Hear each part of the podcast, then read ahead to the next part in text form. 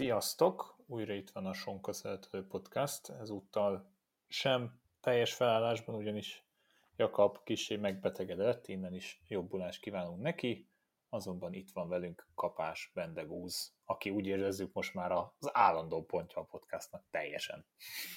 Hát nem tudom. Sziasztok, szép estét! Ez még mindig úgy érzem, hogy nem az én kötelességem megítélni, de én rendkívül örülök, hogy itt lehetek. Még mindig az élő példája vagyok annak, hogy be lehet kommentálni magad egy podcastba, úgyhogy kommentáljátok szorgosan.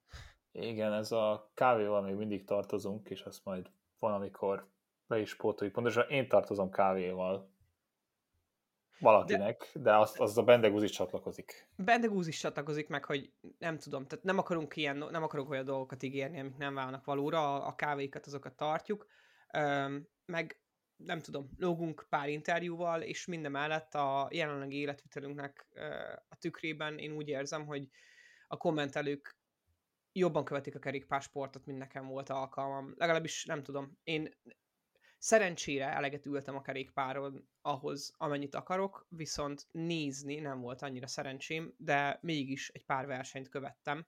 Ezek közül beszéljünk egy párról, Bence. Beszéljünk egy párról, őszintén én is a Flandriát nem úgy láttam, hogy szerettem volna, ezzel szemben te elmondhatjuk, hogy te az Amstert nem úgy láttad, ahogy szeretted volna. Így van. Szóval majd, hogy nem mondhatnék, kvittek vagyunk. Nem mostanában volt ez a Flandria, és rá is térhetünk. Röviden előtte megjegyeznénk, hogy a női versenyről is egy keveset beszélünk, itt a Flandrián picit kevesebbet, az Amsternél nyilvánvalóan többet Blanka miatt is. Uh-huh. A női Flandriáról viszont azt kell mondani, hogy agyba félbe támadások, és a hazaiak nagy örömére a korábban focista, nem csak Remco Evenepo volt focista, Botte Kopeki is, nyerte meg a versenyt, azért szépen magyarosan fogalmazva nem feltétlenül láttuk őt jönni, az, hogy ő a legnagyobb esélyes, vagy ő a ténylegesen legnagyobb esélyesek közé tartozik, mégis meg tudta nyerni a versenyt, és szerintem tényleg bárhogy is nézzük, fél Belgium azért örült ennek a sikernek, főleg a flandriai része a dolgoknak. Én talán az SD Works-nek a perspektívájából közelíteném meg ezt a győzelmet, ugyanis a top 5 helyezett közül a Flandrián 3-at ők adtak. Ugye Botte Kopeki lett az első, Chantal Frendel-Block Black lett a 3., és Malen Rösszer lett az 5. Biztos, nem tudom, hogy jól mondtam el. Rösszert nagyon jól, az meg Black.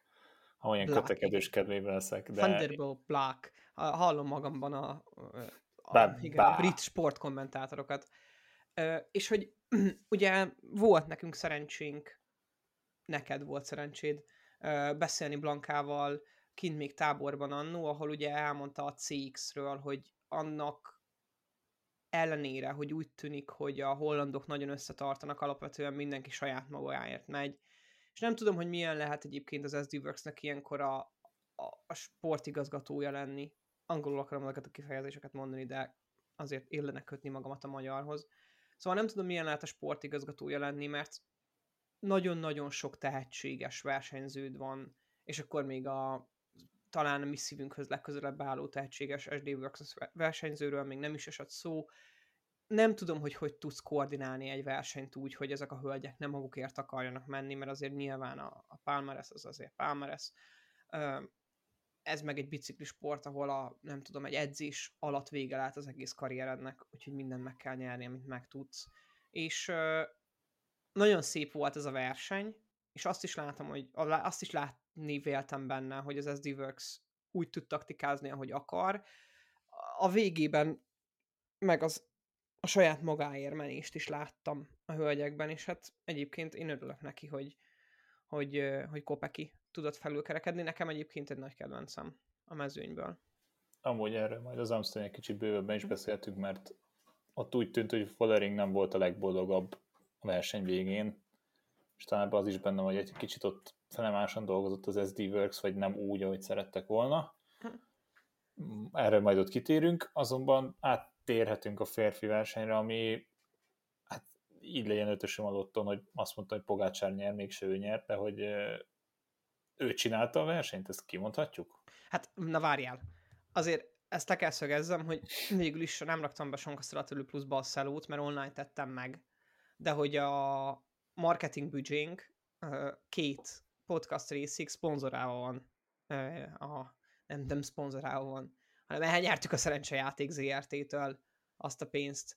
Ugyanis én nem is megmondtam, hogy szerintem Van der Poel nyer, ami nem egy ilyen, azért nem egy ilyen sportmédium vagyok, hanem a fogadóirodák is, nem tudom, 2 hetet adtak rá Otzban, ami kerékpárversenynél ilyen röhelyesen alacsony.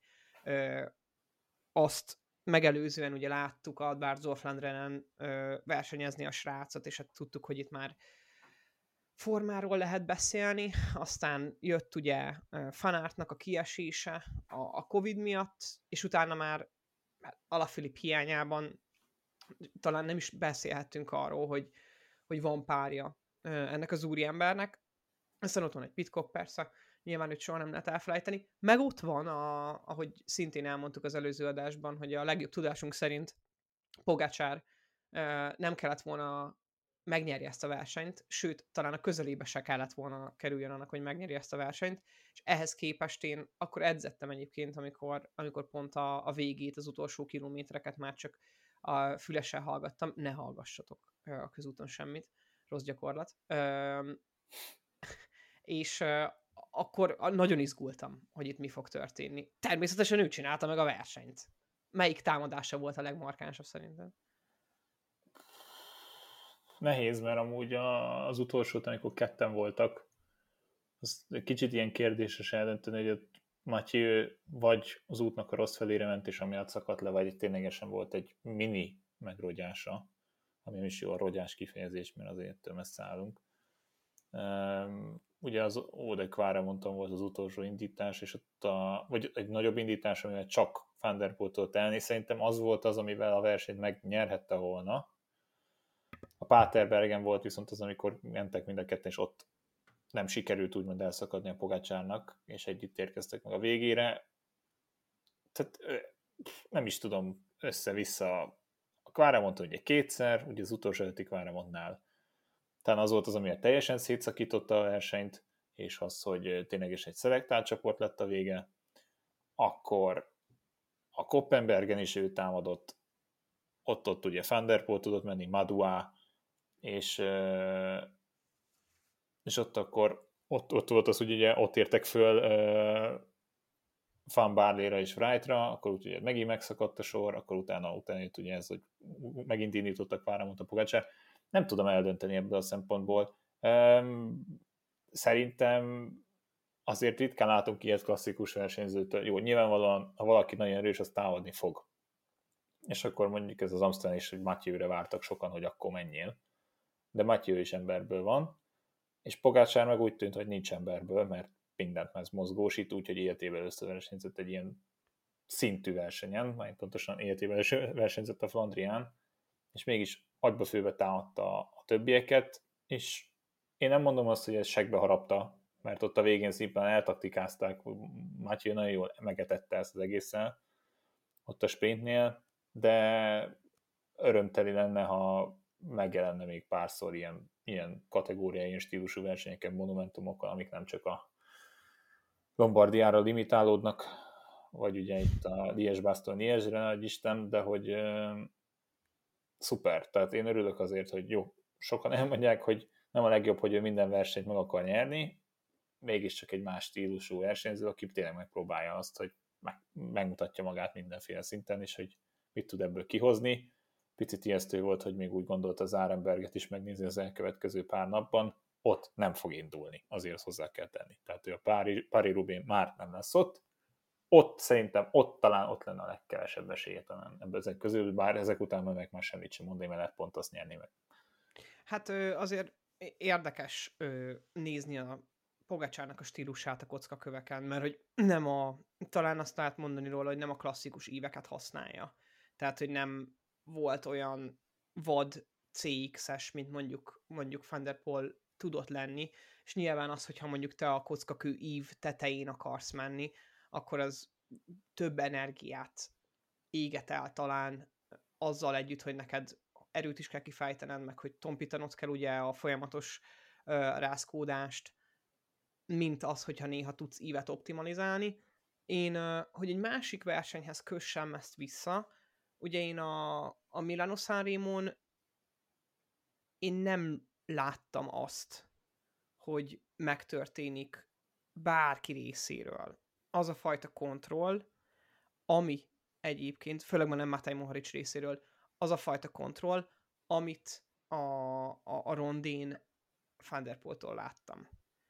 Én addig izgultam, amíg rá nem néztem a videó közvetítésre, mert amikor ránéztem a videó közvetítésre, akkor nem láttam azt, hogy Fenderpol úgy kell tartsa Pogácsár kerekét, hogy darabosan teker, vagy négyszögeket teker. Amikor ránéztem, akkor rájöttem, hogy ez egy ilyen borzasztó, elképesztően fluid biciklizés, amit ő még mindig ő véghez visz, és nem féltem attól, hogy bekövetkezhet egy olyan támadás Pogácsár részéről, amiben ő meg tud rogyni. És nyilván a papírforma utána, hogy nem tudta leszakítani a Kvármonton Pogácsár Fenderpolt, utána beigazolódott, és az úgy nyilván úgy nézett ki, hogy Fenderpol a legerősebb a sprinterek közül. Van egy másik kérdésem azonban. Te láttad, hogy ezt a versenyt bármelyik csapat tudja dominálni, vagy akár csak a kontroll közelébe tud kerülni? Vagy ez egy ilyen teljesen kontrollatlan verseny volt szerinted? Nem, hát nyilván voltak csapatok, akik beálltak, az UAE is beálltott, meg ugye a Total Energy és a Bahrain dolgozott talán a legtöbbet, de így nem éreztem azt, hogy mondjuk egy csapat itt tényleg vonatszerűen, jó, nyilván egy ilyen verseny elég nehéz is megpróbálni vonatszerűen közlekedni, nyilván lehet támadások után küldeni embereket, és megpróbálkozni, hogy például a Jumbo viszont szerintem többször meg is tette, vagy megpróbálta ezeken a klasszikusokon, tök mindegy, hogy macskakövesről, vagy ilyen dimmes dombosról beszélünk, például az Amsteren is, hogy elküldesz embereket bizonyos támadásokkal. Itt ez talán nem volt meg úgy igazán. Nyilván most azt nézzük, amúgy a Grupa már FDG állt a legjobban a verseny legvége fele, ugye Küngel és Maduával egyszerre, aztán ugye ez limitálódott csak Maduára, de nem volt meg ez, és ezt nem is bánom, mert szerintem pont egy klasszikusnak nem erről kell szólni, ott az egyénnek is kell nyerni, ugye tudjuk, a kerékpársport csapatsport, és nyilvánvalóan el kell, például egy hegyi szakasz teljesen más ilyen szempontból, de ezzel nem mondtam túl nagyot, de ebből a szempontból én nagyon örülök neki, hogy ilyenkor az egyén nyeri meg úgymond a verseny, mert ténylegesen segíteni kell, odáig el kell menni, el kell vinni, ha kerékpárcsere van, plusz helyzetbe hozni, támadásokat visszaverni, az olyanokat, amiket még vissza kell, és nem annak a versenyzőnek kell rá elmozdulnia, utána viszont az egyének kell nyerni, és ezt most az Alpecinnél végképp nem lehet elmondani, hogy ez nem így volt, más csapatoknál talán több esélyes volt a dolog, vagy több olyan embert is tudtunk volna mondani, aki oda kerül a végén, hát az Alpecinnél ez ugye ez egyáltalán nem így van, most pont ezt akarom megnézni, hogy igen, Fermés mondjuk azért nem egy rossz versenyző, de ő 40. lett egy 18-an, szóval egy kicsit odébb volt ebben a versenyben, ugye az meg egy nagyon-nagyon két nagyobb csoport volt ott utána a versenyzők mögött, akik beértek az első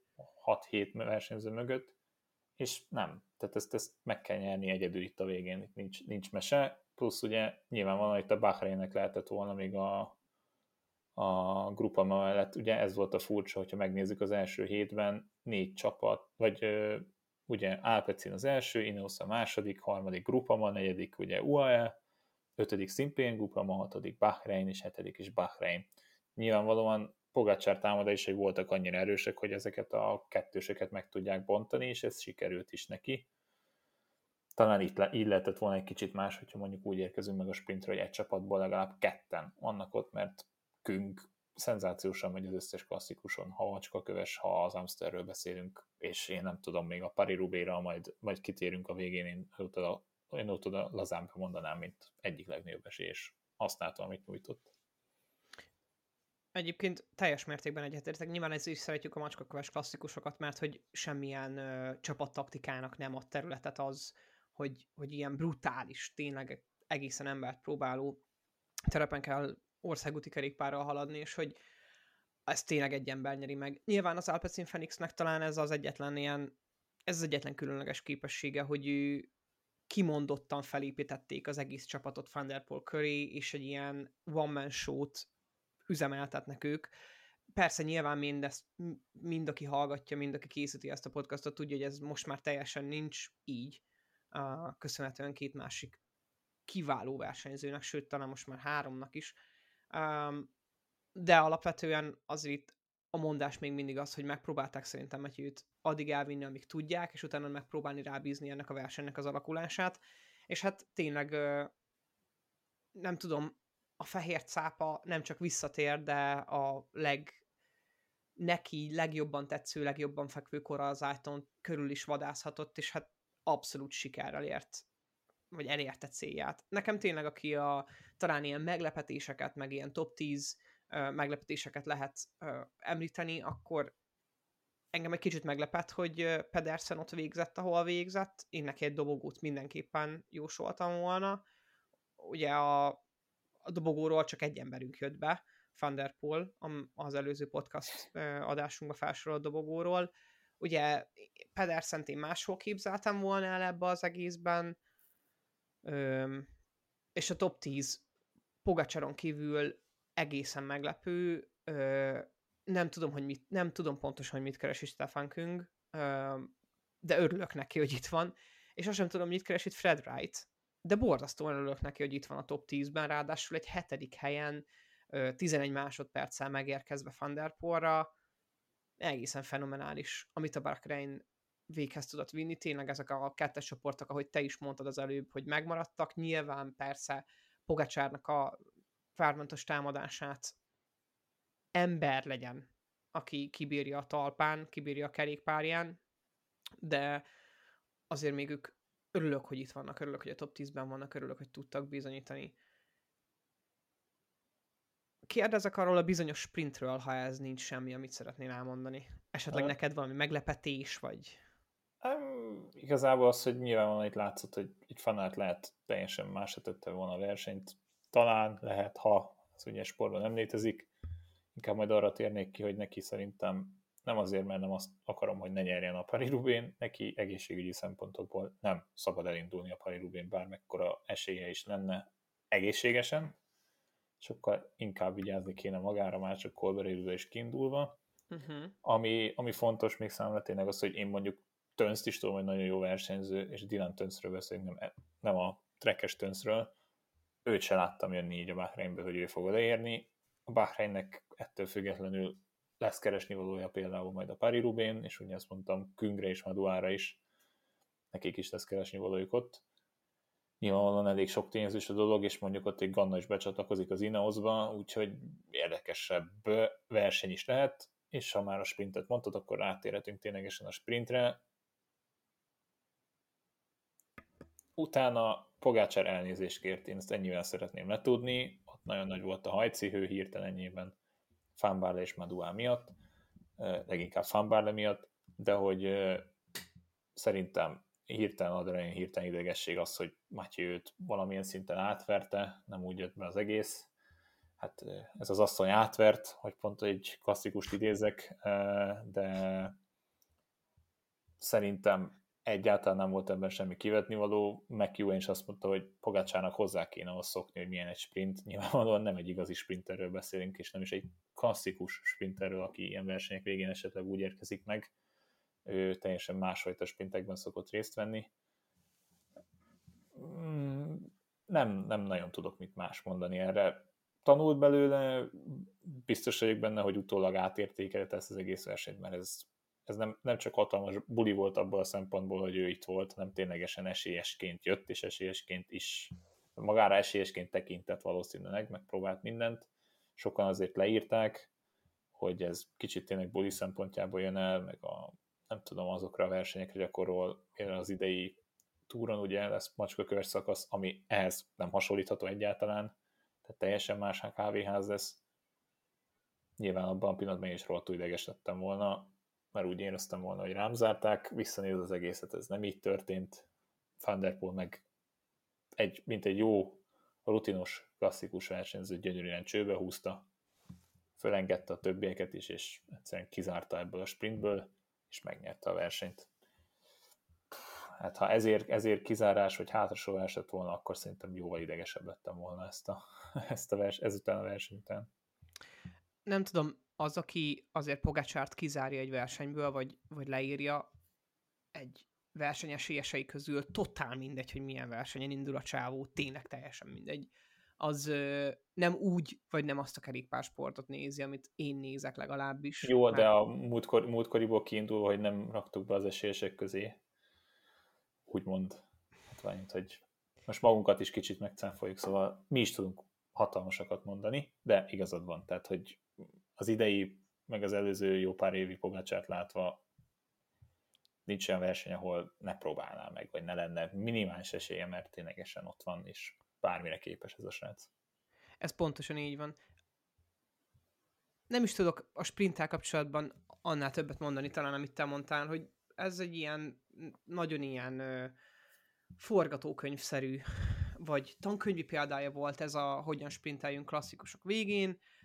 Lehet, hogy az van benne, amit te is mondasz, hogy eljön gyakorolni, mert szeret macskaköveket látni, ugye ott is maradt utána még egy kicsit tekergetni a környéken, a macskakövek miatt talán, vagy akkor már biztos, hogy a macskakövek miatt maradt, mivel ugye nem indul a Rübén.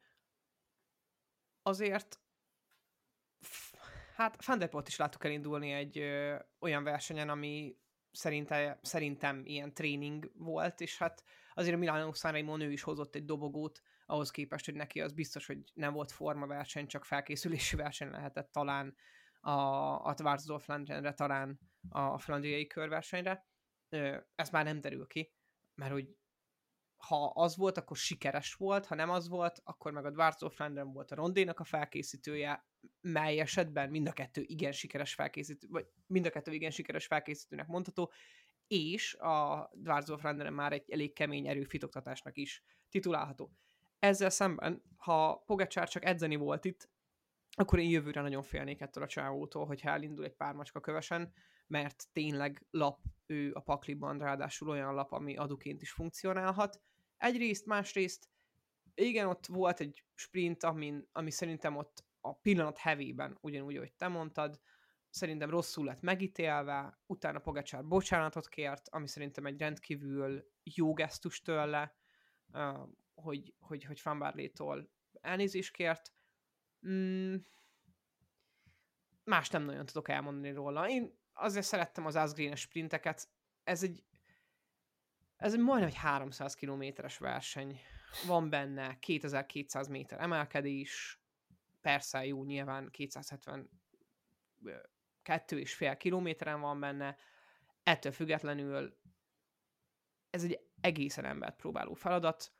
Így kell megnyerni egy sprintet a végén. Gratulálunk Fenderpolnak innen.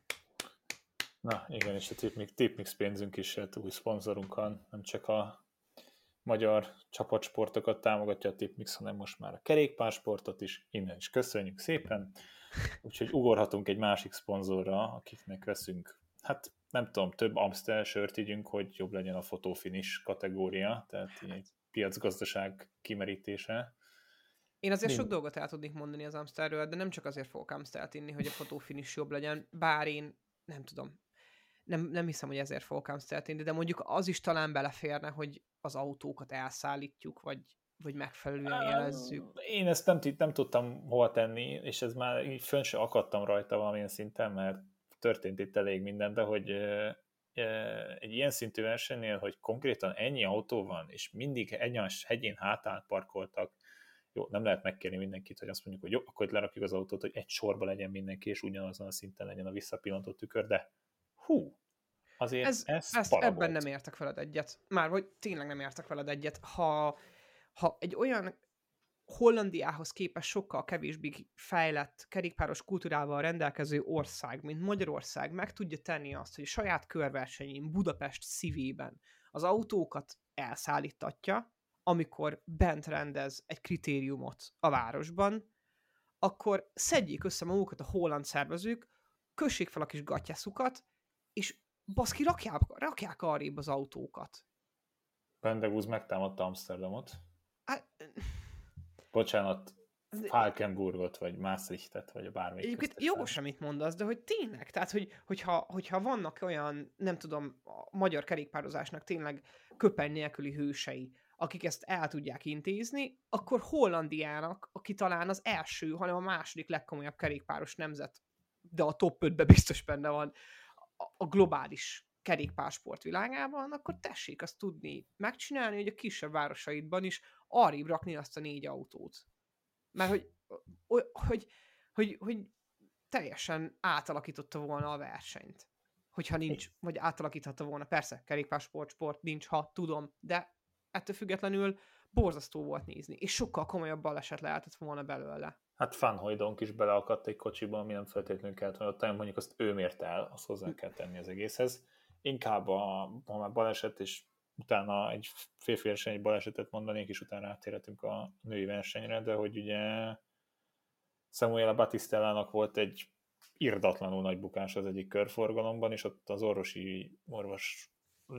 orvosnő is jelezte, hogy nagyobb a baj. Batistella azóta a Twitteren jelentkezett, és azt mondta, hogy kb. 20 percig nem volt igazából az eszméleténél, vagy azt se tudja, hogy mi történt. Még a megfogalmazás ez nem angol szempontjából lehet, nem úgy volt, ahogy ő szerette volna, de ténylegesen az eszméletlenül nagy bukásnak tűnt, szerencsére a körülményekhez képest oké, és ezt a legelején ki szerettem volna hangsúlyozni. Na de első alkalommal szurkolhattunk klasszikus versenyen, magyar versenyzőnek, vagy pontosan magyar, és ezek már szurkolhattunk korábban is, még a női versenyen is.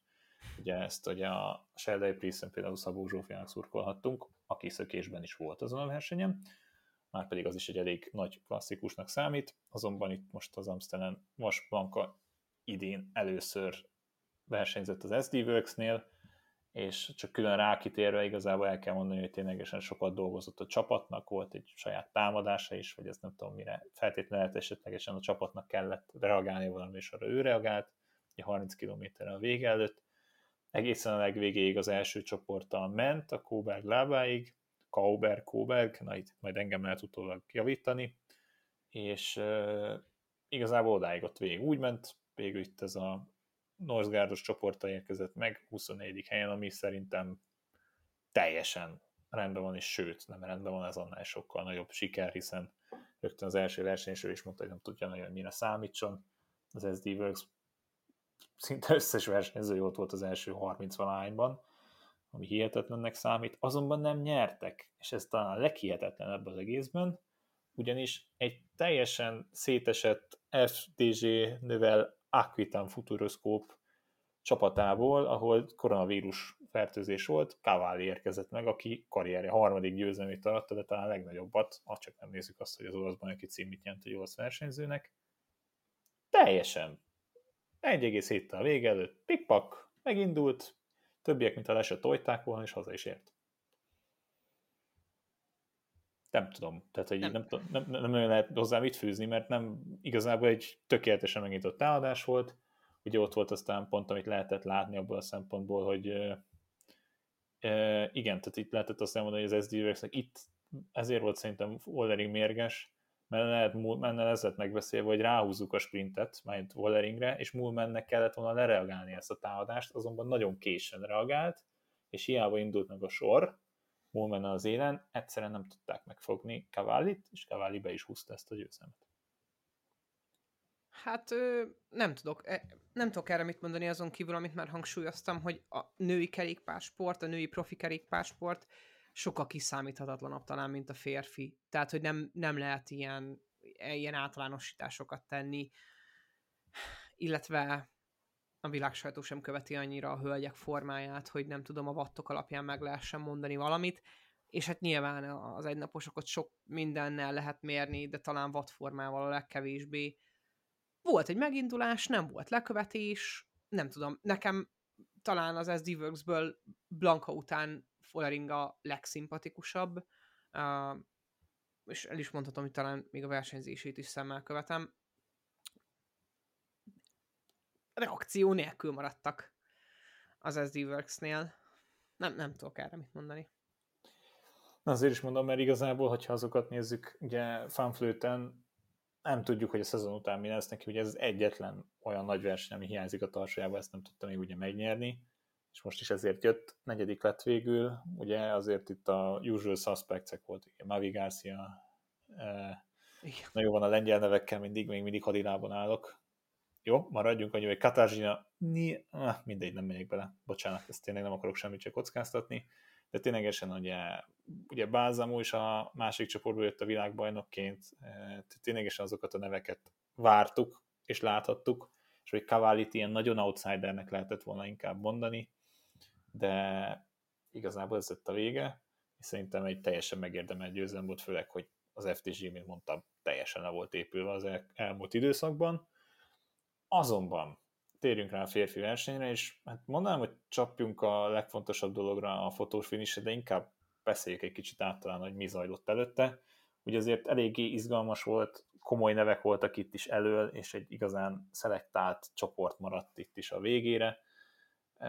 Azt ugye nem kell mondani, hogy Mihály Kwiatkowski karrieresen másodszor tudta megnyerni a versenyt. Először azt hittük, hogy nem, aztán mégis.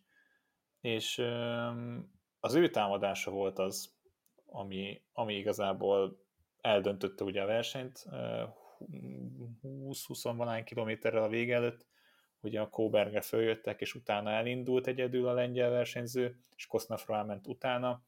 Ugye előtte azért Hirsi és Pitcock is próbálkozott, és ugye Kwiatkowski mondta is a nyilatkozatában, hogy ketten voltunk elő, és nem lehetett más cél, mint a győzelem, úgyhogy Pitcock ebből a szempontból be is volt utánszorítva, hogy Kwiatkowski elment, nyilvánvalóan, ha sprintre került volna sor, Pitcock megindult volna.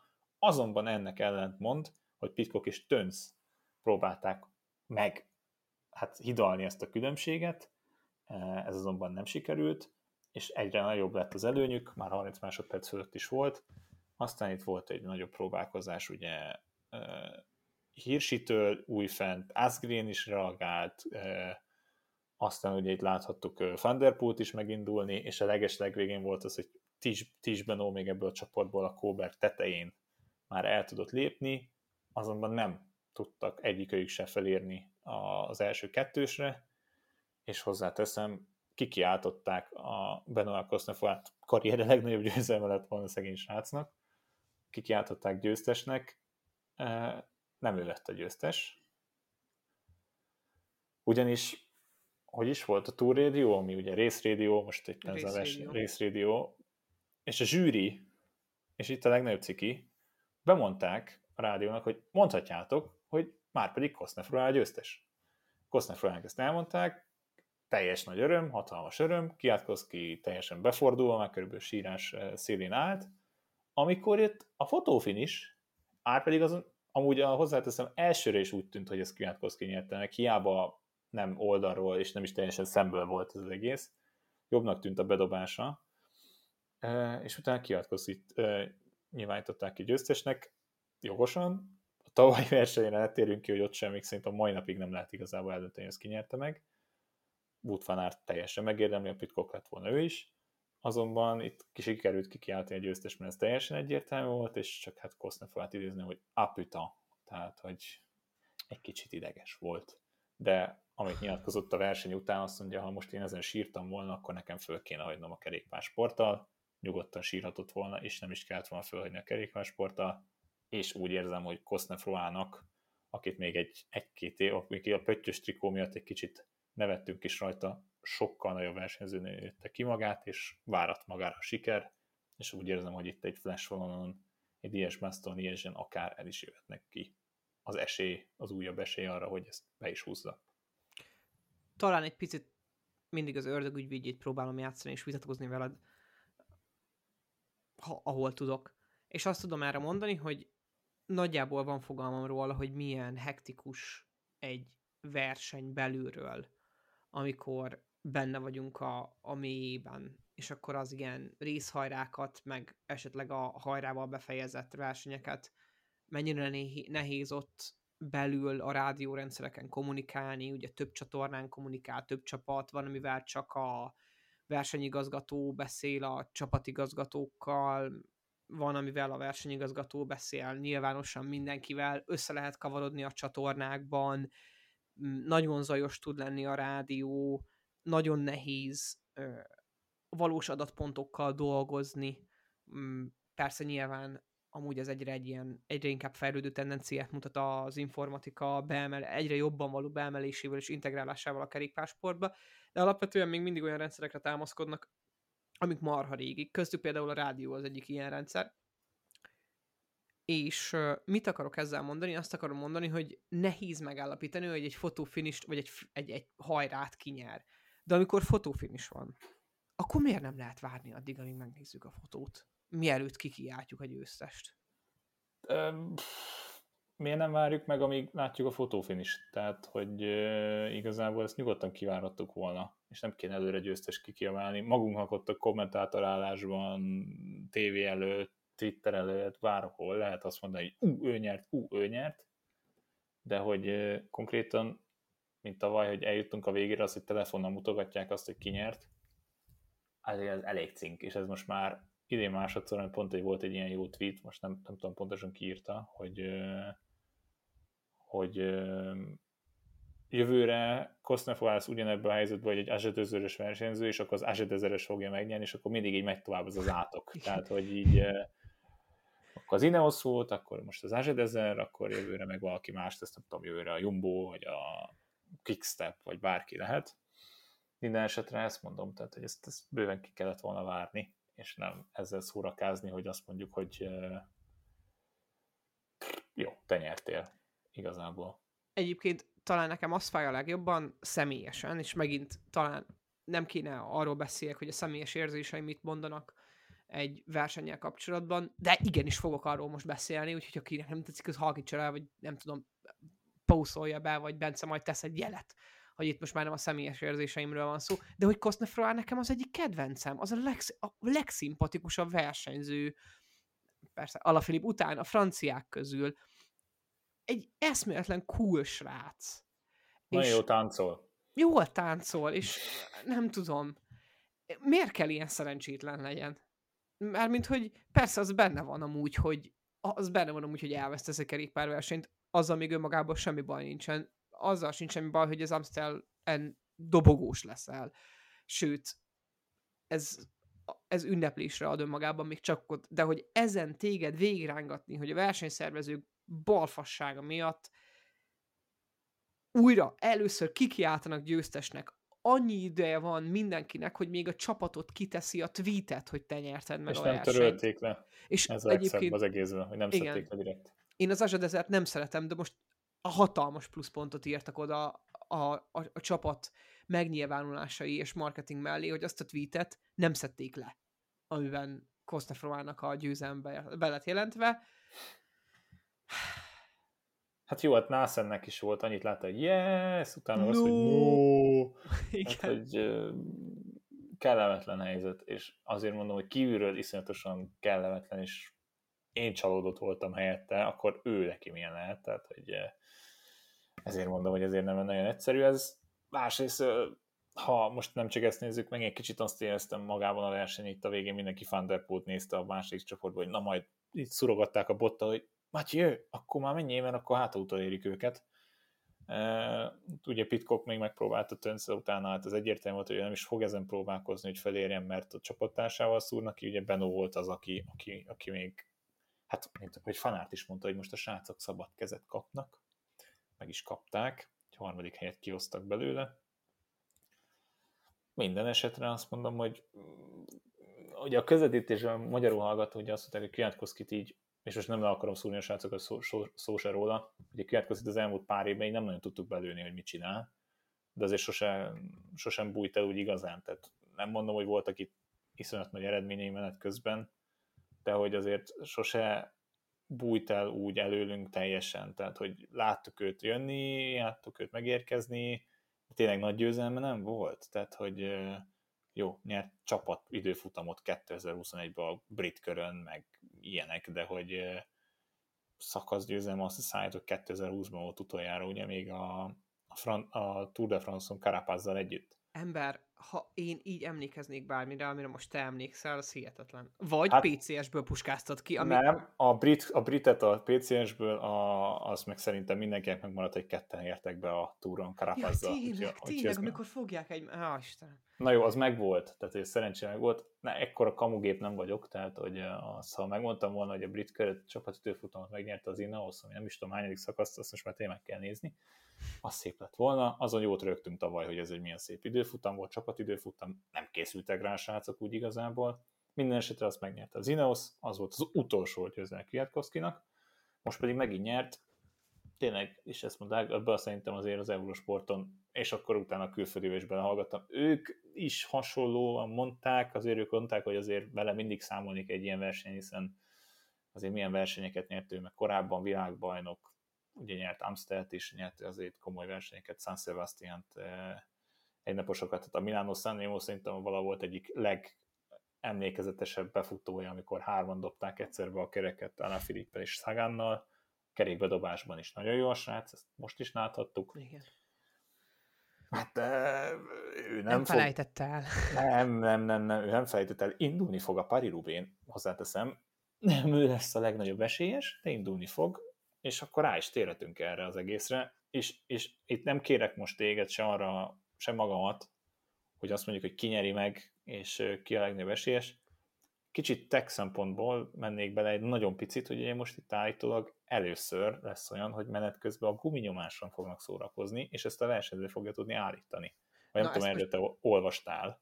Na ezt most egy pillanat, vissza kell térjek, mert annyira elvittél engem, annyira elvitted a podcastot az Amster Goldról, hogy még egy dologra vissza akarok térni, csak igen, egyre. Kwiatkowskival kapcsolatban, hogy én most majdnem oldalra tekintettem, és köptem egyet, hogy milyen szar az Ineos Grenadiers ebben a szezonban, és most összeszámoltam, hogy hányat nyertek eddig. Dani Martinez.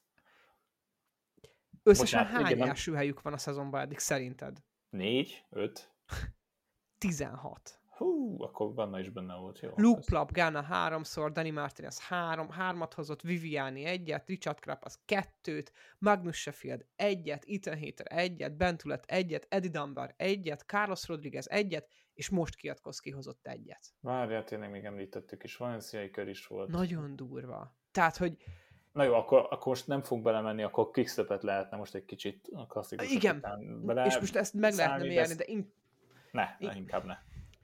Inkább tovább megyek ugye erre a tech vonalra, amit felhoztál. Számomra se világos, hogy fogják a guminyomást remote állítani, de én már nagyon sokat gondolkoztam ezen, hogy ha valamilyen technológiát érdemes lenne szabadalmaztatni, az pont a szelep technológia. Ugye régen ismerjük már az autószelepeknek azt a tulajdonságát, hogy a szelep tud ilyen, nem is azt mondom, hogy IoT eszközként, de a kerék amúgy tud rendszerre kötve működni, és akkor mit tudom én, az újabb autóknál már nyavajog az autó, hogyha valamelyik keréknyomás alacsony vagy magas. És akkor mit tudom én, az volt egy ismerősöm, akinek az autója nem is indult el, amikor túl alacsony volt a keréknyomás, és akkor találj otthon egy pumpát, amivel fel tudod fújni a kerekedet. És ha ez a technológia létezik, és tudjuk, hogy létezik, akkor nem tudom, hogy miért nem volt implementálva eddig az egynaposok kapcsán, főleg mondjuk a Paris-Roubaix-vel kapcsolatban. Ugye mindenki tudja a Paris-Roubaix-ről, hogy a legnagyobb ilyen tech showcase verseny. Tehát, hogy mindenki a Paris-Roubaix-re készül el az új koncepciókkal, és ott próbálja őket ki. Ugye néha ez nagyon jól sül el, néha meg nem tudom, bódon alatt felrobban egy-két kerék, mert túlfúlták a guminyomást, és nem tudom, rosszul próbálkoztak vele. Szerintem a versenyzők itt valamilyen, ha ők tudják állítgatni, akkor valamilyen nyilván kormányra szerelt ilyen távkapcsolóval tudják állítani. Én egy dolgot nem látok, hogy ugye persze, ha pavén vagy, akkor az tök jó, hogy te azt tudod mondani, hogy még el akarok veszteni némi nyomást. Király. Hogy töltik vissza? Húha. Tehát kijössz pavéról, ez még Forma 1 eddig. Ezt még Bendegúz is vágja. Leereszted fasza a pavén, alacsony nyomással mész. Kiérsz, pavé szektor vége, pak, visszavágódsz az aszfaltra. Ott ugye jó lenne a nyomás, de mit gondolom, nem állnak le, az fújnak bele kettőt a kis házi pumpával, hanem gondolom, csak nem tudom, most rákeresek, de hogy csak el tudnak veszteni belőle? levegőt? Nem, vissza tudja hozni. Ugye nem tudom, hogy oldják meg. Tehát, hogy most én olvastam előtt egy cikket, és nekem is azért kicsit így fogtam a fejemet, hogy mégis mi a tökömet olvasok. Ugye itt például Cycling News-on van ugye jó cikk, de hogy ezt is, ebből is idézek most szerintem. Tehát ugye Michael Rogers, aki az innovációs menedzser az UCI-nak, ő is elmondta, hogy ez létezik. Ugye ezt pont a mai napon fogadta el ezt a technológiát az UCI. A Scope cég gyártja, ami egy holland cég, és így nem véletlenül pont a DSM-mel fogják ezt közösen meghúzni ezt a dolgot, és igen, ugye pont ezt írják, hogy utána visszatudod az aszfaltos részen állítani ezt az egészet. Ugye volt korábban a Grávának is egy ilyen rendszere, ez kicsit mechanikusabb volt, és ezt a mountainbike-oknál használták. És igen, ezt a Cycling News is megpróbált elérni egy pár csapatot, és odaírták, ők nem kívánták ezt kommentálni, vagy nem igazán, és nem igazán vannak meggyőződve az egészről. Én azt mondom, hogy ez a tényleg a Forma 1-nek a nem tudom, jó, nem Monakóba tesztelik le mindig a legújabb alkatrészeket és a legújabb fejlesztéseket, de hogy ez az a verseny, ahol muszáj kipróbálni a dolgokat, és ez egy valamilyen irány, amiben elhaladnak. Nem tudom, minden versenyző meg fogják kapni, az biztos, hogy kőkemény 3 000 euróba kerül kerekenként ez a dolog.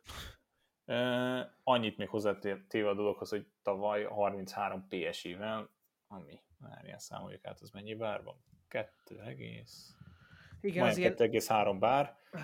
Azzal nyert Dizzy Dynan, aki idén nem fog indulni, mert ugye terhes, de lesz ismételten női Paris-Roubaix, ezt így közé szúrva. Tehát, hogy annyi bárra nyert a hajversenyt, ami nagyon-nagyon kemény, de hogy kíváncsi leszek rá, hogy idén még milyen játékok lesznek. Ugye beszéltük a tavalyi versenyen Moszkonnal, mi történt, és az miért történhetett. Ugye hiába van azon a nyomáson, addigra elment kevesebb, vagy elment belőle annyi, utána jobb volt tekerni, sokkal pattogósabb volt, mi egyéb. Minden esetre meglátjuk, mit mondanak Roubaix-ba időjárást a hétvégére tényleg. Ez egy dolog, amire nem készültem föl, pedig föl volt írva. Roubaix weather Sunday. Azt mondja, hogy? Hát napocska. Napocska. Nem lesz csapadék. Akkor poros lesz. Címézés. Lesz reggel egy kicsi. Reggel lehet egy kicsi csapadék, tehát hogy lehet amúgy még fincsi a cucc. Hát szombaton lesz ugye most a női verseny, tehát nem egy napon lesz a 2. Címvédés nem lesz egyik versenyen sem, ugye egyik egy örömteli hír, hogy nem lesz, hiszen ugye ezt előbb is említettem, hogy gyermeket vár Dizzy Dynan, a férfiak versenyéből meg Colbrelli, hát amúgy a felépülés útjára lépett, de nehéz ezt kijelenteni egyáltalán, hogy valaha versenyezni fog-e. Olaszország ugye semmiképpen nem versenyezhet, hiszen hasonló, igen. Nem akarok hülyeséget mondani, hasonló rendszert, hogy cuccot építettek be ugye neki, mint például Eriksennek, aki viszont például Angliában ugye játszhat, és játszik is jelen pillanatban, sőt, most focira kitérek, ugyanabban a stadionban, a Parkenben gólt rugott, ahol konkrétan pillanatokig meg halott embernek számított. De Colberg most ezt nem tudjuk, hogy mi lesz vele egy ilyen szempontból, ez nem is annyira fontos ebből a szempontból, rendben van, biztosan fogja nézni a versenyt, biztosan csalódott lesz, de él, és átgondolja majd itt a dolgokat.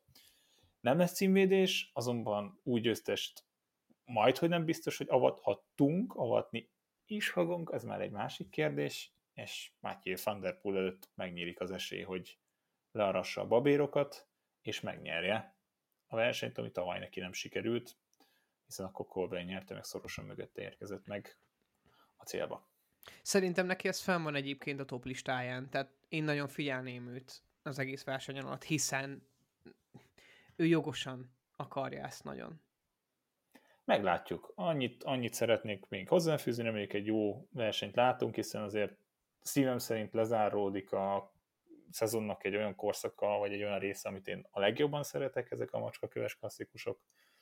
Ugye Brabants-Plie, Brabant-Nyíl még ugye hétközben lesz, ugye azért is ott egy kicsit macskakő beficcen, de az inkább a Flash Wallonra készíti fel a versenyzőket, mint sem a Paris-Roubaix-ra.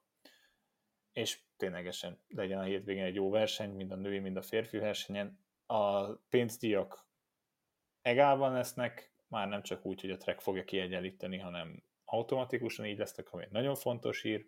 külön napot kapott a női verseny, ami szerintem szintén egy fontos hír, és akkor is sokan kint lesznek majd remélhetőleg az utak mellett. Sár vagy szárazság, mindegy, egy jó versenyt lássunk, és Jakabnak még egyszer jobbulást kívánunk, és lehet a következő alkalommal már ő is jelentkezik, és elmondja nekünk a Vingegaardos elméletét Roglic-csal, amit nekünk csak pedzegetett a csoportban, de ezt azt megtartjuk neki, ezt az esélyt a jövő hétre. Tisbenót arca a dobogóról harmadikként, ahogy beleiszik az Amsterbe. Sziasztok! Ja, igen. Jó, mindenki egy kis sört megiadt, de csak akkor át, mint Kwiatkowski. Sziasztok!